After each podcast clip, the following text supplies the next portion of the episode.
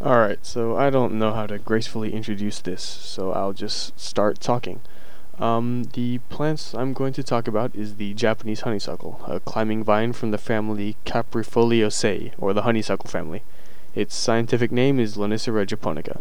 So, how can you tell it apart from other plants? Well, the vines of this plant can grow up to 10 meters or more provided they have a climbing surface and flower in the late spring.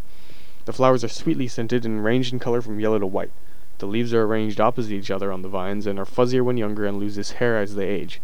The berries are small, dark blue, and spherical and contain many seeds each. They are native to eastern Asia in areas such as Japan and China, hence the name. However, they can also be found on the Davis High School campus, growing on a fence near the O wing next to the NPR par- parking lot. So, why is Japanese honeysuckle growing here as opposed to eastern China? It's because in the 1800s, Japanese honeysuckle was introduced to the United States as an ornamental plant.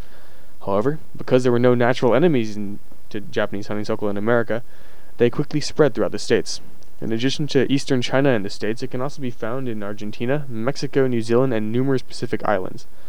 Where it grows natively, Japanese honeysuckle is valued for its medicinal qualities, possesses antibacterial and anti-inflammatory properties, which plays an integral part in traditional Chinese medicine. However, where it has been introduced, Japanese honeysuckle has had devastating effects. Over the years, Japanese honeysuckle has done severe damage to many woodlands, dominating native ground plants and climbing trees, restricting sap flow.